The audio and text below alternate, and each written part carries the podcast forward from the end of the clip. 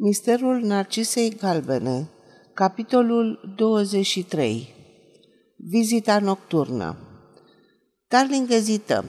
Oricum, prezența sa la Londra nu era urgentă, așa că putea să-și petreacă noaptea la Hertford.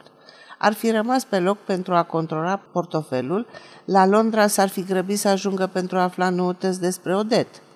Dar putea să ia legătura cu Scotland Yard și de aici – Începu să caute un hotel. Descoperi că nu e așa ușor. Cel mai bun hotel era ocupat de niște delegați la o conferință. Al doilea nu era mai puțin aglomerat. În fine, după o jumătate de oră de căutări, găsi un loc într-un hotel mic și pustiu. Luă legătura cu Scotland Yard. Nu se știa nimic despre Odet. Singura noutate era că Sam Stay fugise din spitalul de nebuni unde fusese internat. Ar fi putut spune lucruri interesante dacă nu și-ar fi pierdut mințile. Tarling închise ușa camerei, scoase portofelul din buzunar și îl puse pe masă. Încercă să-l deschidă cu legătura lui de chei, dar nu reuși. Își scoase briceagul și decupă pielea de pe lângă încuietori.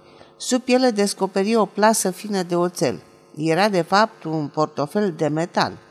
Îl aruncă pe masă. Experții de la Scotland Yard îl vor deschide, dar pentru asta va trebui să aștepte până mâine dimineață.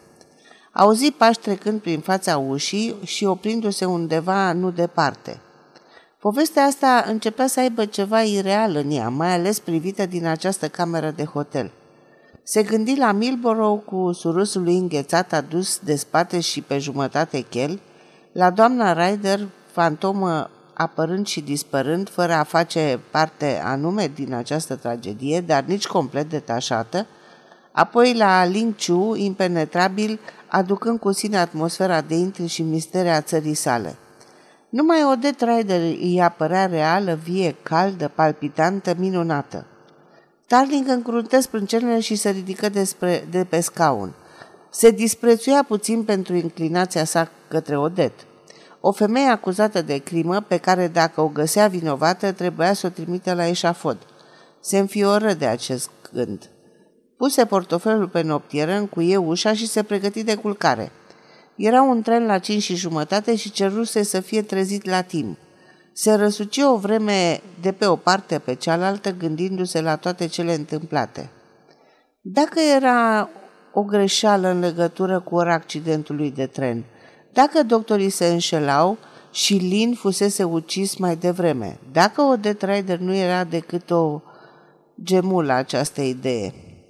Darling auzi orologiul bătând ora două. Auzise de când se urcase în pat toate sferturile de oră. Îl așteptă nerăbdător pe următorul, dar nu-l mai auzi, căzu într-un somn agitat cu vise. Era în China și se afla mâinile inimilor ușoare. Se făcea că îl întinseseră pe piatra unui templu cu mâinile și picioarele legate. Deasupra lui se apleca șeful bandei, care avea figura Odetei. Cuțitul se ridică gata să lovească. Se trezi transpirat. Orologiul sună ora trei. Era liniște. Dar cineva se afla în cameră. O simțea chiar dacă nu vedea pe nimeni. Rămase nemișcat, forțându-și doar ochii să distingă ceva în întuneric. Plimbă ușor mâna pe noptieră, portofelul dispăruse. Auzi podeaua scârțind în direcția ușii. Dintr-un salt fu în picioare. Mai apucă să vadă o umbră strecurându-se prin ușa deschisă a dormitorului spre salonaș. Urmări fugarul care i-ar fi scăpat dacă n-ar fi avut ghinionul să se împiedice de un scaun și să cadă scoțând un țipăt ascuțit. Tarling sări la ușa exterioară, o închise și răsuci cheia, apoi se întoarse spre cel căzut. Și acum să vedem cu cine am onoarea, zise el aprinzând lumina. Se clătină de uimire. Intrusul era o Rider. Avea portofelul în mâini.